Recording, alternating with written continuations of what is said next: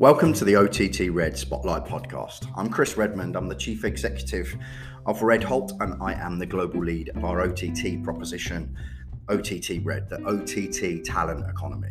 In this episode of the OTT Red Spotlight podcast, you'll hear a fantastic interview between myself and Andrew Cross, the Chief Executive of Grass Valley, one of the most well known and influential organisations in the broadcasting space globally. You'll hear him not only talk about his sense of purpose from a business perspective, also the legacy of his career at NewTek and the 23 years that he spent there.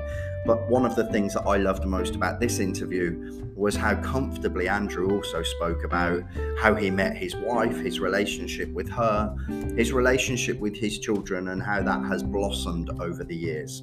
Andrew is a fantastic guy, and in this interview, I really became intimate with the notion that he is a leader with a magnetic north on his compass that I believe will lead Grass Valley to a very successful destination in the next chapter of that brand's journey. Here is Andrew Cross, Chief Executive of Grass Valley.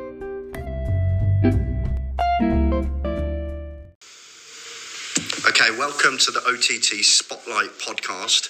I am extremely proud and pleased to announce that our guest today is Andrew Cross, the Chief Executive of Grass Valley. Andrew is somebody who my path first crossed with in his time at VizRT uh, after the acquisition from NewTek. And Andrew has been high up in the headlines since taking over at uh, Grass Valley with some of the ambitions that he's got around what that business is going to look like and the space that it will occupy on the competitive horizon going forwards. Andrew, welcome to the OTT Spotlight podcast. Thank you, and I'm, I'm very happy and honoured to be here. Well, I'm, I, as I'd alluded to, I've looked forward to this for a long time. You're a busy guy, and uh, I was grateful when we managed to squeeze this into your diary. So, I think a lot of people, as we'd mentioned before we hit record, are going to be really interested in the story of your career journey and how you've got to where you've got to now. Because if there's one thing that I've learned about you, Andrew, it's that your involvement with NewTek and particularly NDI has made you a little bit of an icon in the broadcast arena globally. And I know that you've got quite a big following when it comes to people who have got a lot of respect for what you've done and your engineering acumen. So maybe we'll get into a little bit of that further on in our dialogue. But let's start off with the first question that I always like to lead off with. Tell us a little bit about you. Who is Andrew Cross? Oh my goodness. Um, you, you, should ask that to my wife, not to me, not my kids. Um, uh, you know, I'm, I'm, I'm driven by, I, I, my hobby is my job, and I don't mean that in a bad way. I think that you know, I, I always I always tell my kids actually that um, you know the best way to a good work life balance is to make sure you really enjoy your job, and so I'm really driven and get excited about the things I do. And I think you know a lot of you know people who who see me and talk to me, you know, professionally know that that I'm I'm very passionate about what I do, and that's not an act. I, I really do enjoy it, and if you do that, then you know it, it, becomes quite easy and it becomes quite fun to look for uh, uh, you know things you can do that hopefully are going to make a difference to the market make a difference for customers. And, and that's what that's I've always been like that. I, I don't know why. And I see uh, you know but but that that makes going to work every day somewhat fun yeah, I think I you know I certainly feel that Andrew from following your content on LinkedIn. I think there's a real authenticity to the stuff that you post. I can almost hear your voice when I read it. You know, I, and I've sensed as well since taking the role of CEO at Grass Valley how much you've actually embraced that role. But before we get too much into that, I want to push a bit further on who you are, Andrew. I saw that you went to the University of York. I know that you spent a long time in the States, but you don't have a, a fully States accent. You know, what's the what's your background, Andrew? What was your childhood like growing up, and how did you end up in the kind of career that you've now got? So I I, I grew up. I, I was born in England, um, but I only lived there until I was six months old. Of course, I don't remember that. But then I, I, I moved to Luxembourg, so I, I actually grew up in in Luxembourg, and you know, went. My father worked for the European Communities, and so I, you know, I, I was there till I was eighteen. I then, um, you know, went and and I should say that's where I kind of really got into computers, graphics, 3D, kind of video like stuff. I then went, you know, to University of UMIST, so the University of Manchester Institute of Science and Technology for my, my first degree in physics. Then went on to do, you know, a PhD in, in kind of computer vision um, at the University of York, which was where I met my wife, and and you know, my, my life has you know that, that, that set me on the path I, I'm on. I, I I went from there, you know, to my first job, which was actually with NewTek. Um, in the US, and and you know that's where I have been for I was for 23 years, and yeah. you know NewTek went through a lot of different generations, if you will, in that time. Yeah. Um, but that you know that and that that's what kind of led me to where I am now. What did what was your wife studying when you met her at university, Andrew? Um, international um, the, the langue étrangère appliquée, so applied foreign languages, I guess. So uh, foreign languages applied to business. Fantastic. And and and has she pursued the kind of career that you have to the lofty elevations of uh, her subject matter expertise? Oh, she she she she does freelance translation. She she helps me with my cats and my kids. she, she does far more than I do. Fantastic. So you mentioned that you know after the academic chapters of your career, you know the lead into you know becoming uh, you know, gainfully employed by using all of that knowledge. You, you went straight to NewTek and you were there for a long time. You were there for 23 years, you just mentioned. Talk us through those 23 years and the, the number of changes you must have seen both internally in the business and then the marketplace outside and the competitive horizon. Oh, so I, you know, I, I think that there was, you know, to me, when you were at a company for 23 years, you know, it's not the same. It's probably three or four different companies in that mm. time, and I think that that's true. I mean, I think when when I started at NewTek, you know, NewTek's primary business was 3D graphics, and I started on the video side, and you know, so I was heavily involved in the, you know, in the. I, I, you know, at that time in starting to move video towards the video business, and um, we, you know, we built out kind of NewTek as a video company in, in kind of the modern world, which you know started. You know, we what we did was hugely influential in the in that we were one of the first companies that really tried to do real time video on regular computer systems, and um, so we really were the first people who made you know like live production streaming systems. We we started work on those before they could even run because we yeah, i mean literally they, they they didn't work at the beginning and that was because computers weren't fast enough but we knew that computers were going to become fast enough. And so you know we started building that out and you know that really everybody always brings up NDI, which is um, which is you know the most recent thing that I've been heavily involved in. But in many ways, what we did in the early days of NewTek, where we you know we built these computer-based real-time systems, was far more influential because we take all of that for granted now. Almost everything, like including us using Teams here, yeah. is doing real-time video on computers. But back then, it was not normal. It was it was not. Uh, I mean, people thought we were crazy for trying it. and um, no, I, I mean that. I mean, I, I you know, it, it, it's as crazy as saying you're going to run a literally, kind of comparatively speaking, it would say, well, I'm I'm going to build a TV station that can run on my watch. I mean, that's about the level of craziness of what we were trying to do back then, because this was Windows 95. Um, this was, um, you know, 486s, and we were trying to do many streams of real-time videos, distributing it via the internet. Um, uh, you know, I mean, it, it, it seemed like it wasn't possible in the days of you know Windows Media Video. Yeah, um, absolutely. Let, let, let, let, me just check my understanding of this, Andrew. I don't mean to cut across you, but what you've just said no, no, go for it. is super interesting to me. You know, I spend my life happily occupied with observing and being a bit of a pundit and you know this OTT talent economy that you know I like to uh, believe that I've started or at least crystallized. But what you've just said was that NewTek were the first company that were doing live streaming. I mean, that's that's amazing to think that this whole industry that has spawned since then with some relatively large organizations certainly self-sufficient organizations purely focused on streaming and then all of the technology to support it you were there at the frontier when that was un- unfolding yes now you know let, let, let me take the very negative view on that though we clearly failed, didn't we? Because there were multi-billion dollar companies built around the availability of live video online, and, and we aren't one of them. Um, you know, we, we shouldn't have been, we, we, you know, in hindsight, shouldn't have been on the equipment side, should have been on the delivery side. Um, but, but, but yes, we were, you know, I, I, you know, no matter what, I think what, what I have been involved in that has been the most influential was the push towards real-time video being done on computer systems versus dedicated hardware systems. And we take that for granted today.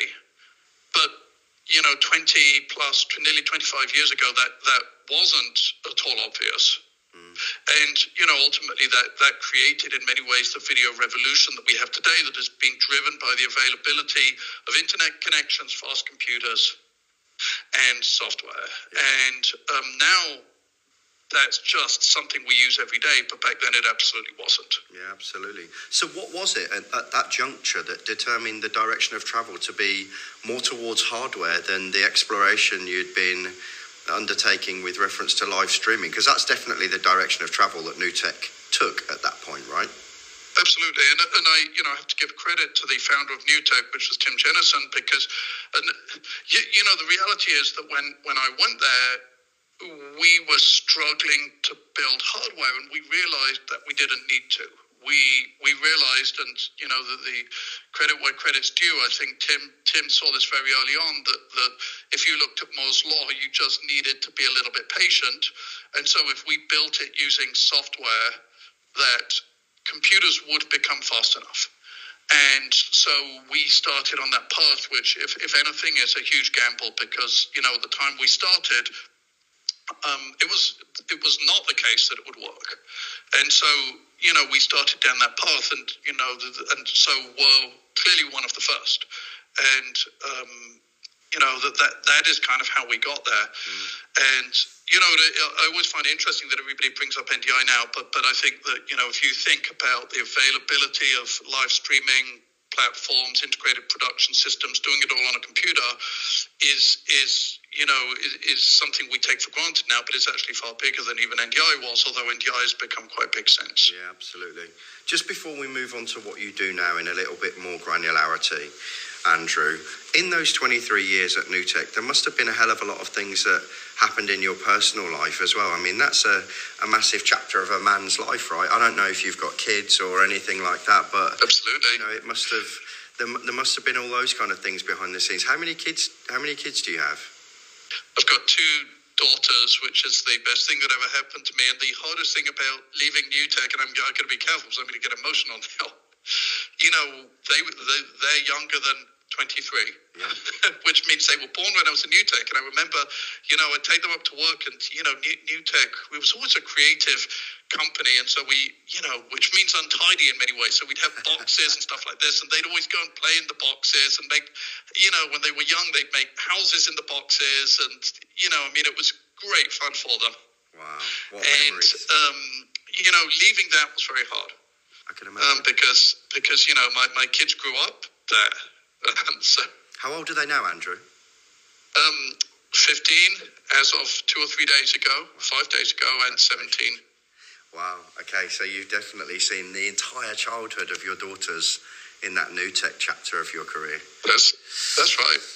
So, what do you do now? Talk to me about the, the change that you've made recently because you've been chief executive at Grass Valley, which is a big, well known global organization for the last four months. How's that been? How did that How did that change go? Um, you know, so towards the end of NewTek, we we we were acquired by VizRT, which was great. Um, and you know, I, I, I you know have to give credit to VizRT for seeing the vision of how you could put two maybe non-obvious companies together to make something that that that covers the spectrum from the, the kind of low to mid end of the market right the way up to the, the top of tier one. They saw the value of NDI early on. I mean, the, the, you know, and we did that. And, you know, I think that it was time for me to let NewTek become the next generation of NewTek. And, you know, this is a bit like, you know, I, I, I like saying, you know, at 21 years old in America, you can you can drink, so it, it, it, was time for NewTek to start drinking and driving and walk out own way and Maybe become a responsible time. adult without the parent there.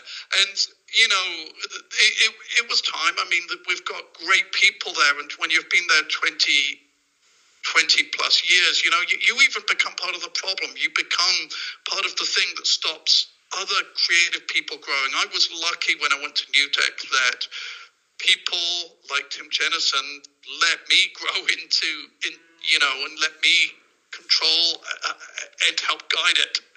But it's time for the next generation, and so it was really time for me to move. And I, I you know, I say that with a, you know, both positively that, that I think that, that that's a great thing for them, and negatively because I really miss it. I mean, it's where my kids grew up. Yeah. Um, but it was time for change, and you know, and and so that, that it, it, was time to go, go on and do something else and build something else. And that's, you know, where, where I am now. So you've been there for four months. How, how, I mean, I must admit, it feels like you've been there for longer than four months since I realised that you'd, you'd taken the top seat at that organisation. How's it felt for you? I mean, you've had NAB show, you know, CabSat, a number of different uh, kind of broadcasting things around the world. And I continue to see some great content coming out of you, Andrew, in terms of thought leadership. It kind of feels like you've really springboarded into this chapter of your career already. How does it feel for you, the last four months, and how do you feel now? Well, it feels like much more than four months. I, I, literally, it doesn't quite compute to me that it's just four months. I mean, it feels like much, much more. Mm. Um, you know, the, the, the, the, answer to that is just, you know, uh, anything I'm doing, I, I, I, I, I think that Grass Valley is an amazing company. I think we've got an amazing heritage. I think that the, but, but I think most importantly, I, I am lucky that the company has had the foresight long before me to start building for the future, which is very hard in a company that has the history that a company like Grass Valley does. And I, I am very lucky to be part of that. And to the extent that I can help guide that even a little bit, you know, that, that that's, you know, an honor beyond that, you know, in terms of content things, I'm just giving my view like I always have done on, on, you know, where the opportunities in the market are, what we should be doing and, you know, what, what make, gets me excited about about the kind of the path of travel for the whole industry. Yeah, absolutely. For those that might be listening to this, Andrew, but that might not be as familiar with the dimensions of Grass Valley. Could you just give us two or three bullet points around, you know, the size, maybe top line, the kind of, you know, the feeling that the essence of the product portfolio? Well, so you know, we're a company of well over a thousand people. We operate, you know, we have a last count about twenty nine offices around the world. Um, we we have products that are number one or number two in pretty much every market segment, except um, you know, graphics where we, you know, this is great because I came from VizRT, so I can have a great partnership with them to help fill that gap. Um, takes quite some doing to get that one right. Yeah. Um, uh, you know, so so I, I, you know, I think that the, you know, and at a brand, you know, we're very well known. I mean, I think that that you know, in the industry, I mean, the, you know, we're, we're known not as Grass Valley, but GV. The fact that we've just been given a two letter acronym and everybody knows who we're yeah, talking about it's, is, you know, says a lot about kind of the heritage and, you know, and, you know, way the company's seen in the industry.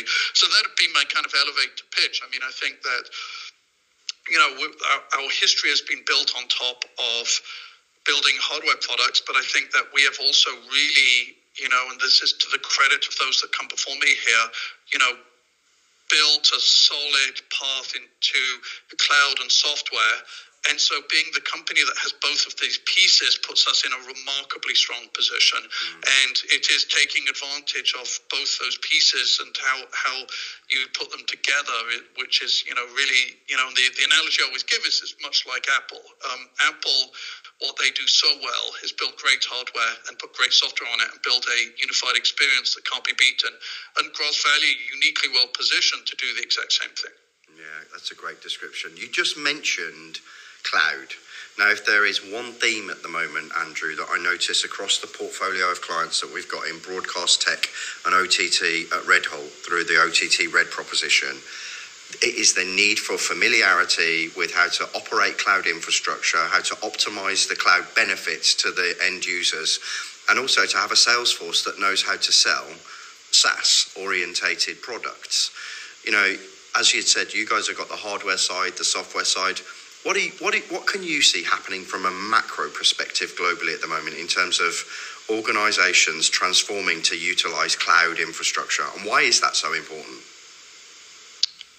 Okay, so, so this is actually a complicated question because I think that um, to me, the concept of cloud is actually the micro piece of what's going on, and the macro piece of what's going on is is about um, compute and connected compute. And so, you know, what's what's the real underlying revolution that's going on is that compute is becoming available everywhere. So, great little anecdote. There was a video posted online. You could do a web search on this, um, where somebody showed that they could run the, computer game Doom on a light bulb you can buy from IKEA now. No. That's how much compute is in that light bulb. Wow. Yeah, but, but, but, but the real trend here is that compute is becoming available anywhere, um, and it is all connected by networks. And that is changing the whole way we work in, in everything we do. And one of those places is the cloud. And that is the you know compute on the on the length the the end of it's rented compute on the end of a very long wire you know. Yeah. And it's an important one, but the real the real underlying trend is is this move towards being able to do compute relatively freely anywhere, to move data anywhere, to move content anywhere. And um, cloud is a very important example of that. But but I think that the you know to truly understand what's going on and the economics of what's going on, one has to realize what allowed for the creation of cloud because there are lots of cases where local compute is what people are needing, being able to do distributed compute, not knowing where the compute is even done. Yeah. So when you think about email today, I can go into Outlook and I can type into the search tab. I don't know if that search is done on my local computer or the remote computer, but the fact that I don't know in itself is important because that's part of the underlying you know trend here, and, compu- and cloud is a big part of it. But it's it's it's just an example of I think a a much bigger tra- transformation that's happening in our industry and that's been going on for quite some time. You know what? Listening to you speak about compute really resonates with me, Andrew, because one of the people that I look up to a lot and follow religiously is uh, Jensen Huang, the guy that started NVIDIA. You know, and I think the stuff that NVIDIA are doing with their deep learning and AI and, you know, their version of the metaverse is really inspirational and groundbreaking. And they're always talking about compute as well. Are there any, are there any kind of people that you follow like that? Any companies that you follow where, you know, you think the magnetic north on their compass is the right one? Oh, I actually, I follow a lot of companies. I think there's a lot of really smart, you know, companies and people out there. I mean, I think that that you know, all the big companies right now are, uh, you know, get what's going on, and you know, I think you know on the on the. I, I mean, I think you know, and Nvidia and Intel. I mean, uh, I've got great friends there, and and what they're doing is amazing. And I think you know, a lot of people maybe don't see how they're putting all the pieces together five to ten years out for yeah. what, what's coming next. I think that you know Nvidia's foresight to get into um, AI and the progress that is being made in AI is just completely remarkable, and how the pieces of AI are going to come together into useful things. I mean, AI is all about compute and the fact that you know you can build up networks that now are more complicated than any uh, people, including me. You know, my PhD was basically in computer vision. You know, understood that you would be able to build complicated neural networks, but nobody understood the level to which it could scale up to solve really difficult problems. Um, and you know, people like Nvidia saw that early on. I think that there were, you know, there were other companies like Google who saw that early on, and Facebook who saw that early on. I mean, those are where the big revolutions are coming. I think that you know, my, my hat is off to Facebook slash Meta for for seeing and taking the huge gamble, gambling a company that size mm. to change the name to Meta based on where you think things are going to go. That that nobody should fool themselves about the, the size of that decision. Um, that's remarkable. I, I love seeing these companies, who, uh, you know, taking a position, stake, you know, if in any ways being as aggressive in how they pursue things as one would normally think a startup is. Yeah. Um, Absolutely. Let, us change tack a little bit, Andrew, uh, and you know, let's talk about. Um, the broadcasting and OTT kind of arena, broadcast technology, typically, traditionally, we know that engineering orientated occupations are very male dominated. And that over the last few years, diversity and inclusion has become absolutely rightly a more important part of the executive radar when it comes to building strong teams with minimal number of blind spots. Now, what's your posture at Grass Valley on diversity and inclusion and making sure that the colleague population has got a richness when it comes to you know all of the different ethnicities and gender blend uh, across the part and in different functions in the business as well? Um, I believe in this so strongly, um, and um, look, I, I, have two daughters. My oldest daughter um, you know, is is like a mini me and spends her life coding. um, she is she. He, I, I, just flew. I was on a flight to Europe with her, and she sat there the whole time coding on the plane. That's how dedicated. Look, I, we we you know, and the challenge though running a company is it, it's harder to change than you think because you don't find the skill sets. There is so much momentum built into the market in that you know, because careers take time to build to get. I I want to see faster change than I know how to put into practice, and it. I I companies like us we need to push the envelope but it's it's hard there's so much momentum and i don't know how you overcome that and i i wish there were easier answers because i i we've got to solve this and um, I am certainly very dedicated to solving it. But, but gosh, you know, it, it's also we should be realistic about the, the challenge it takes to truly solve this because of the momentum that just exists in the workforce, in the skill sets. And, um, you know, there's not enough talk about how to do that. I, I both at VizRT and, and at Grass Valley, for instance, wanted to hit a high ratio of um, diversity in R&D groups. Mm. And we, you know, but you can't find the applicants. You, you can hire them, everyone you get, yeah. and you still don't get enough. And how do we change that? I mean, I, this, it's tough. It's a real toughie. It is. And, and you know, we, we I think the industry and everybody I talk to understands and wants to change this, and we all want to go out and say the right things. But the reality is that there's not enough talk about how to change the momentum that caused us to, get here, and change, you know, kind of bend the curve, which is what what you know really is something I spend a lot of time thinking about. Well, you know, I'm really lucky that I, in a couple of weeks I'm recording this podcast with a guy called Rupert Walters, who in the UK is the chair of the Race and Equalities Commission, and I'm going to get into some of these topics with him. And, and I'm really looking forward to finding out what Rupert thinks about the answers to, you know, some of these challenging frontiers that you've just identified as well. Yep. Look, I know Andrew, we've got less than five minutes left, and I've got two more questions that I'd really like to ask you.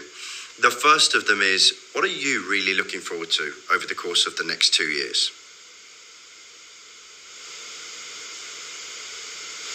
Gosh, um, I am looking forward to in, in the broadcast space. I am I'm looking forward to the fact that I think we are moving so so the revolution of the last 10 years has been that we can use computers for real-time video, and that, that then you can put them on local networks, and you can put cameras on local networks, and they all see each other and they work together. And and but the the next revolution is that you're going to be able to do this completely distributed, where it doesn't matter if something's local or remote, or whether the computer is being done in the cloud or local. It, it won't matter. In the exact same way that I can send an email to you and I don't need to think about the IP addresses. I don't need to think about whether I was behind a firewall. I can send an email to you and I don't kind of barely know how it even gets to you. Yeah. The same is going to become true of video and the way we work with media. And when that happens, it's going to change the workflows beyond what we know today. Hmm. And in many ways, that is kind of the end state of of where and what com- the computing revolution is going to enable in our market. So, so if you think about it, com- you know, today typically you put a camera on a local network and connect it to a production system or something, and that is the equivalent in in let's say um, messaging terms of the fact that you could only to people in the same building through your computer, which probably in the very early days of computing was what happened, but very quickly things like email allowed us to send emails to each other no matter where we are, and the same is going to happen in video, and we're very, very close. And when that happens, we're going to, you know, things like the usefulness of compute, but the fact that you can just take cameras and put them on the network anywhere, they can be on Wi Fi, it's going to change the whole way we think about media production, and that is going to be very exciting. Yeah. Um, and this will happen. This one absolutely will happen. Um, listening to you there, Andrew, reminds me of a lot of the stuff that I don't know if you know a guy called Carlo De Marchis at Deltatre. And Carlo talks a lot about Web 3.0 and the metaverse and how the bridge between here and there is actually going to be video and content. And, uh, you know, it sounds as though the same kind of journey that you've got in your mind over the next couple of years. Yeah, I, I, I, I feel more confident that this will be the path than will say Web 3.0. I, I think Web 3 is a complicated subject, and that there's there's some things that might make it, you know, that it does really really well, but there's some reasons why it's going to be, you know, it's, it's a great concept that might be hard to actually take off. Um, it's unclear to the exact end user what the user need is, and at the end of the day, demand is driven by the people who actually use things.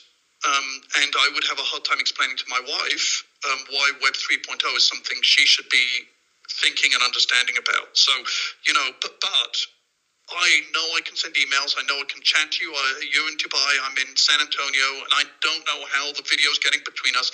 I know that that is going to happen on the board of video and media industry. Yeah. Um, it, it, it's so inevitable, and then the consequences of it are very large. Um, Final, So anyway. final question for you, Andrew. I've loved listening to your story. I've loved listening to, you know, how you met your wife at York University, joining NewTek, those little girls playing in boxes, and the, in the formative years of the NewTek part of your career, and you know, reaching adulthood and going into their own journeys and sitting there coding on flights between continents with you. But here's a question. My final question to you, Andrew. What advice would you give to the younger you? Um, I think Um, I think there's two things that matters. Number one, learn to communicate. I didn't learn that early enough. Um, I didn't learn that everything in life is being able to tell a story and understanding how to make things matter to people and being able to communicate that. Because if you can't communicate it, you can't engage others in what you're doing. So learning to communicate and getting out of one's comfort zone while doing that, particularly for somebody like me who is naturally an introvert, is hard. But but it is it is it's how you learn. It's how you you you know it's how you it, it, you know it, it's how you learn things yourself is learning how to communicate them to others. So to me really important that when i'm trying to work through ideas i sit down and try to work out how i would sell them to somebody else how i would communicate to somebody else. And you see the weaknesses in your own argument. So learning to communicate and spending a lot of time doing that is number one. And number two my advice to everybody is be inquisitive because the biggest revolution, the biggest changes in any industry aren't the obvious things that come from within that industry. They are connections made between unrelated things because that's the thing that's always hard to do. Um, and so being inquisitive gets you to know a very broad set of areas, and suddenly you start to see how they come together. And when you do that, you get a much better idea about how to do things that really matter in the market, um, that take advantage of things happening elsewhere, that, that, that allow you to get somewhere quicker and easy, or easier, or help you solve a problem for a customer in a way that the customer and the people within the industry hadn't done. So, you know, to me, communication and being inquisitive are the two things that keep me excited about what, what I do. And are the things that if I, you know, when I advise my kids on the things that will be the difference between really enjoying what they do, being successful in what they do, or, and just doing it. Those are the two things that, that I advise them to be. Amazing. Look, Andrew, in the communications that we've had via email in the lead up to arranging the last 45 minutes and in the brief interactions that we had whilst you were at NewTek, I can see why people warm so fondly to describing you as a leader. And I wish you all the best in the next chapter of your career at Grass Valley. And I think that the guys there are going to have an exciting time with you at the at the uh, top seat at the top table. So thank you so much for making the time to talk to me so openly on the OTT Spotlight podcast. And I really wish you and your family all the best, Andrew. Thank you so much, and thanks for inviting me. Pleasure.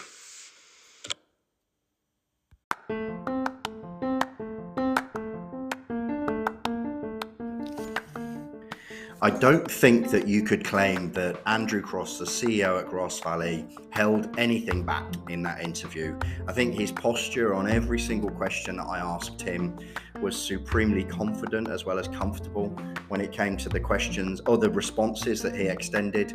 And I want to say thank you to Andrew for what was a fantastic interview for me. Andrew, I think you're a fantastic guy. Thank you for, fe- for featuring on the OTT Red Spotlight podcast.